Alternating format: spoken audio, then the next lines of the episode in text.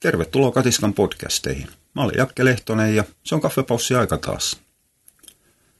Mä ajattelin, että juttelisi tänään ikuisuuskysymyksestä, eli käyttää tätä taas semmoisen vakiolinkityksenä, kun se säännönmukaisesti Katiskan naamakirjaryhmään tai johonkin muihin naamaryhmiin, koiraryhmiin tuleva kysymys, jos ei joka viikko, niin vähintään kerran kuukaudessa esiintyy. Eli minkä ihmeen takia te vaivaudutte laskemaan koirien ruokintaa, miksi ihmeessä te vaivaudutte antamaan niille sinkkiä, D-vitamiinia ja miettimään, että montako grammaa maksaa tartti antaa, kun eihän sitä omakaan ruokaa lasketa. Tota, miettisin, että pitäisikö tätä alkaa purkamaan niin kuin nätisti vai rumasti. Jos nyt aloitetaan rumasti, se, että kysyy tota, niin tarkoittaa vain sitä, että ei tiedä hevo he, hemmetti yhtään mistään, ei edes siitä omasta lautasestaan. Ei tiedä sitä, mikä ero on ihmisellä koiralla, tai mikä ero on ihmisellä ja hevosella, tai mikä ero on ihmisellä ja kanalla. Eli ei ymmärretä eläinlajien eroa suhteessa siihen ruokaan, mitä ne syö. Jengi varmaan kuvittelee, että kanoille heitetään vaan jotain ryyniä maahan ja sitten sen jälkeen ne syö voikukalehtia. Kaikki on sitten ihan hemmetin hienosti sen jälkeen. Mitä muuta niille ei tarvitse antaa. Ei. Sama juttu hevosten ruokinnassa. Annetaan niille pelkkää heinää, niin kaikki on hyvin. Paitsi ettei ole. Ne hevoset ei koskaan voi hyvin. Ihmisillä on aivan sama juttu. Ihmisiä hiukan suojaa se, että me ollaan sekasyöjiä. Eli meidän täytyy syödä se lautasmallin jokasta osaa, että me voitaisiin kunnolla. Siellä täytyy olla hedelmiä, siellä täytyy olla kasviksi, mielellään marjoi, saisi olla hiukan pähkinöitäkin, jotain hiilarin lähdet, perunaa, pastaa, niin poispäin, lihaa, kalaa, juustoa. Se, että vegaanit ja kasvissyöjät välttelee sitten elukkapohjaisia, niin sehän on idealistinen valinta. Sillä ei ole mitään tekemistä sen kanssa, mitä ihminen on biologisesti. Se on toinen juttu. Että jos joku haluaa eräällä tapaa rampauttaa ravitsemustaan tekemällä siitä huomattavan vaikeet, niin on toinen juttu. Mutta edelleenkin ihminen on sekasyöjä ja tarvitsee kaikki. Koira on lihansyöjä koira käyttää huomattavan paljon sitä, mitä se saa lihasta ja mitä se saa elimistä, eikä kykene käyttämään sitä kasvispuolta. Kyllä me voidaan antaa koiralle tomatti ihan niin paljon kuin lystä ja pähkinä. Sieltä ne tulee sulamattomana läpi. Tomatin hyvät karotenoidit on siinä kuoressa, ja se kuori ei sula koiralla. Pähkinät ei sula yhtään, ei ne oikein sula meillä ihmisilläkään. Pähkinät on semmoinen kohtuullisen ylimainostettu meemi ihmisten ravitsemuksessa. Kyllä, pähkinät on terveellisiä, mutta ne saa sitten jauhaa ihan jumalattoman hienoksi. Se, että nappaa saksan pähkinää suuhun ja pureskelee pari kertaa, niin ei siitä mitään hyötyä. Maissi on huomattavan terveellinen. Ylipäätään kaikki kasvikset, missä on selvä vahva väri, keltainen, punainen tai vihreä, niin ovat sen värispuolesta terveellisiä. Mutta en minä ole ainoa, ketä tietää seuraavana päivänä syönees grillimaissia kyllä ne maissin jyvät tulee semmoisena kohtuullisen uudesti käytettävässä muodossa ja varsinkin koirillakin ihan samalla tapaa. Mutta me pystytään kuittaamaan eräällä tapaa yhtä puutetta sen lautasen muilla osilla. Just sen takia, että meillä on niin laaja skaala sitä, sitä, sitä ruoka, ruoka-aineen lähdettä sillä lautasella. Koirilla on paljon huonommia asiat, koska se on niin suppea se valikoima. Niin niiden kanssa sitten eletään. Ja kun niistä ei saada kaikkea, niin sitten täytyy ruveta miettimään. Mutta yle, yleensä nämä, mitkä sanoo aina, että kun ei, en minä mieti omaakaan ruokintaa tai syömistä anteeksi, niin ei niitä lautanen täytä minkäännäköisiä kriteerejä. Hampurilla saterioi haukutaan hirvittävän useasti, mutta mut, eihän se ihan pidä paikkaassa hyvin tehty hampurilainen, eli ne parhaimmat kerrokset sun, sun muut, siis ei Hesburgeri, se maistuu ihan sonnalta ja minä menen Mäkkäriinkään just sen takia, että nekin on pissinyt sen makupuolen kokonaan, mutta ne hampurilasateriat tarjoaa viljat, viljat edelleenkään ei ole vaarallisia ihmisille. Niistä tulee hankalia silloin, jos se koko ravitsemus perustuu vaan pelkästään viljoihin. Kuten jossain Lähi-idässä, missä syödään riisiä aamulla, riisiä päivällä, riisiä illalla niin siellä se rupeaa olemaan ongelma. Meillä se oli ongelma, kun syötiin perunaa aamulla, perunaa päivällä, perunaa illalla. Tämä on myös sellainen asia, mikä tässä viljapelossa on unohdettu tässä vuosien saatossa. Ei suomalaiset niin hirvittävästi viljaa ole syönyt. Meillä on ollut edelleenkin peruna ja nauris se pohja. Nauris oli hiukan parempi kuin, kuin, kuin peruna, mutta kyllähän meillä oli ravitsemus, ravitsemuksellisia ongelmia ihan jumalattomasti. Ihan turha kuvitella, että muinaiset suomalaiset söi mukaan hyvin. Ei ne syönyt No oli nälkäkuoleman partaalla koko ajan, jatkuvasti oli puutteita. Mutta se on, on, on hiukan toinen juttu. Mutta se, että siinä hampurilaisateriassa on tosiaan se, se, se leipäpuoli, eli hiilarit, siellä on eläinrasvaa, eläinproteiini, siellä on myös kasvisproteiini, kiitos niiden, niiden viljojen. Siellä on vihanneksi, siellä on tomaattia, saadaan karotenoideja, saadaan jonkun verran vitamiineja, saadaan kuitua, kasvisrasvaa paikkaamaan hiukan omegasaantia. Se on loppujen lopuksi ihan jumalattoman hyvä ruoka. Jollekin teini-ikäisillä murrosikäiässä olevilla pojille, milloin on kova kasvupyrähdys päällä. Ne tarvitsee hirvittävästi energiaa. Niin itse asiassa välipalana hampurilasateria on ihan jumalattoman paljon parempi vaihtoehto kuin että syöppä tästä nyt sitten näkkileipää ja puraskele porkkanaa päälle. Ei se ole optimi. Se on optimi ylipainoiselle aikuiselle ehkä. Mutta se on, on, on hiukan eri asia. Mutta siinäkin ollaan taas niinku vastakkainasettelussa, että se, että mikä on hyvää yhdelle, ei ole hyvää toiselle. ja yleistykset on aina vaarallisia. Se, mistä mä pääsin tähän, mä koitan epätoivoisesti miettiä ja sitten sen jälkeen mä rupean höpisemään jotain omia, niin kun mä yritän saada taas siitä langan päästä kiinni. Aivan nämä, mitkä ei laske ruokaas. Ne on niitä ihmisiä, mitkä ei vahingossakaan ota kanirehuja lautaselle. Ää, salaattia, ihan turha. Tomaattia, ei tollasta paskaa voi syödä. Oikeastaan ainoa semmoinen kanirrehu, mitä ne suostuu syömään, niin on etikkasäilykkeet. Voidaan ottaa etikkakurkkuu siihen jota useimmiten kutsutaan aivan väärin suolakurkuksi, mutta ei nyt takeruta pikkuseikkoihin. Ja sitten se oli aika pitkälle siinä. Ja sitten sen jälkeen vedetään peruna lautanen täyteen ja litra jauhelijakastiketta ja nyrkkisuolaa päällä. Ja ollaan tyytyväisiä. Myös syödään nyt hyvin. Paitsi, että siinä ruokavalio Suomessa on kuoltu jonkun verran sydänkohtauksiin – ja sen jälkeen, kun sitä ruokavalioa saatiin korjattu, niin yhtäkkiä tuli 10 vuotta elinikää lisää. Mutta ai niin, silti se isoisä eli 90-vuotiaaksi. Se, että siinä kylällä kaikki muut kuoli sydänkohtaukseen 65 on toinen juttu.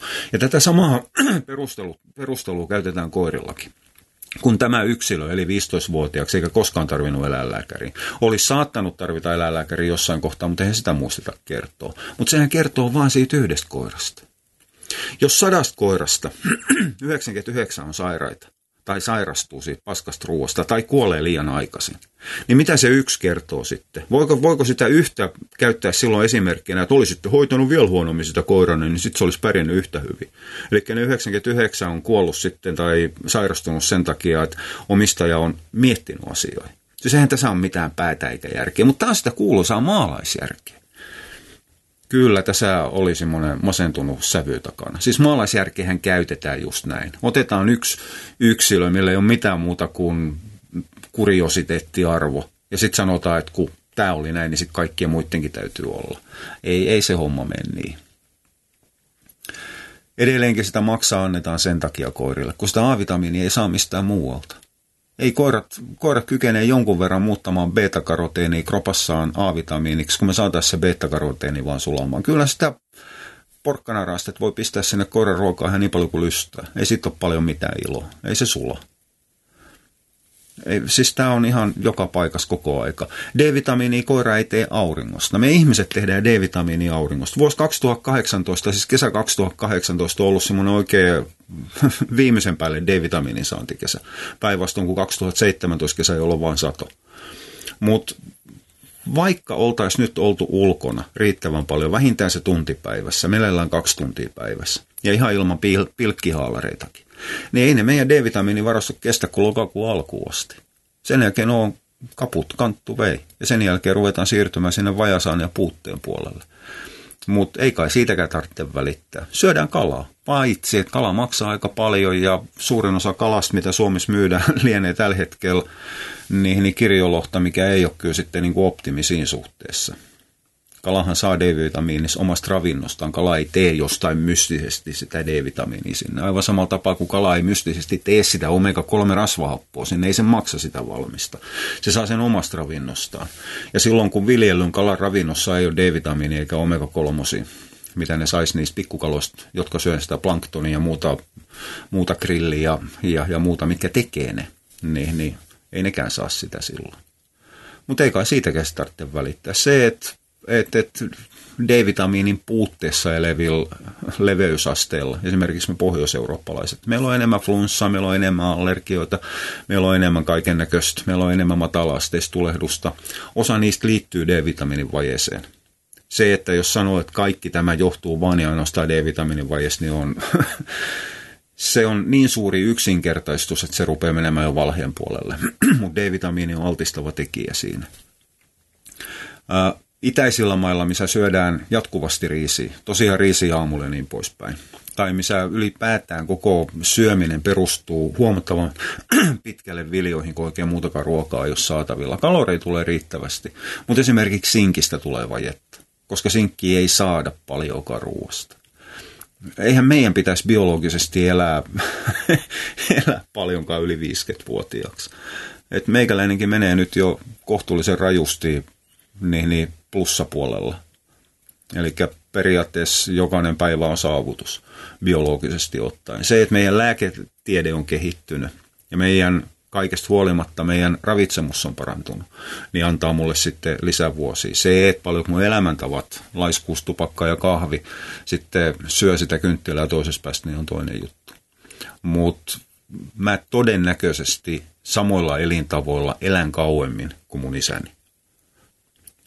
No, ehkä mahdollisesti, mutta todennäköisesti kylläkin. Edelleenkään yksilö ei kerro yhtään, mitä aina pitäisi katsoa isoja massoja, mitä tapahtuu kymmenelle tuhannelle tai sadalle tuhannelle tai miljoonalle ihmiselle. Vaan sen jälkeen tiedetään, se yksi yksittäinen ihminen ei kerro yhtään mitään.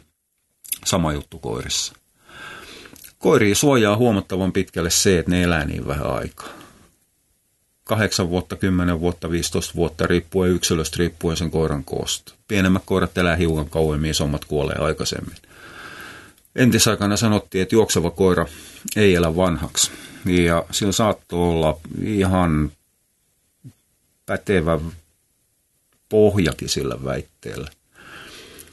Saattoi johtua siitä, että niiden aineenvaihdunta työssään teki niin paljon töitä, kun se ruoka ei ollut riittävää, niin koirien vastustuskyky ei riittänyt, jonka takia ne sitten kuoli eräänlaisiin tai erilaisiin syöpiin ja niin poispäin. Sitten nuorempana kuin mitä niitä olisi pitänyt, mitä laiskempi koira eläisi. Eli. Mutta hei, silti isoisän isoisä, sillähän oli Karjalan karhukoira, mikä oli 18-vuotiaaksi. Joten kaikki on hyvin. Mä rupean kiertämään kehää, mä huomaan tämä itsekin. Tämä tarvitsisi varmaan päättää jotenkin, koska siis tämä on mulle niin päättömän hankala aihe.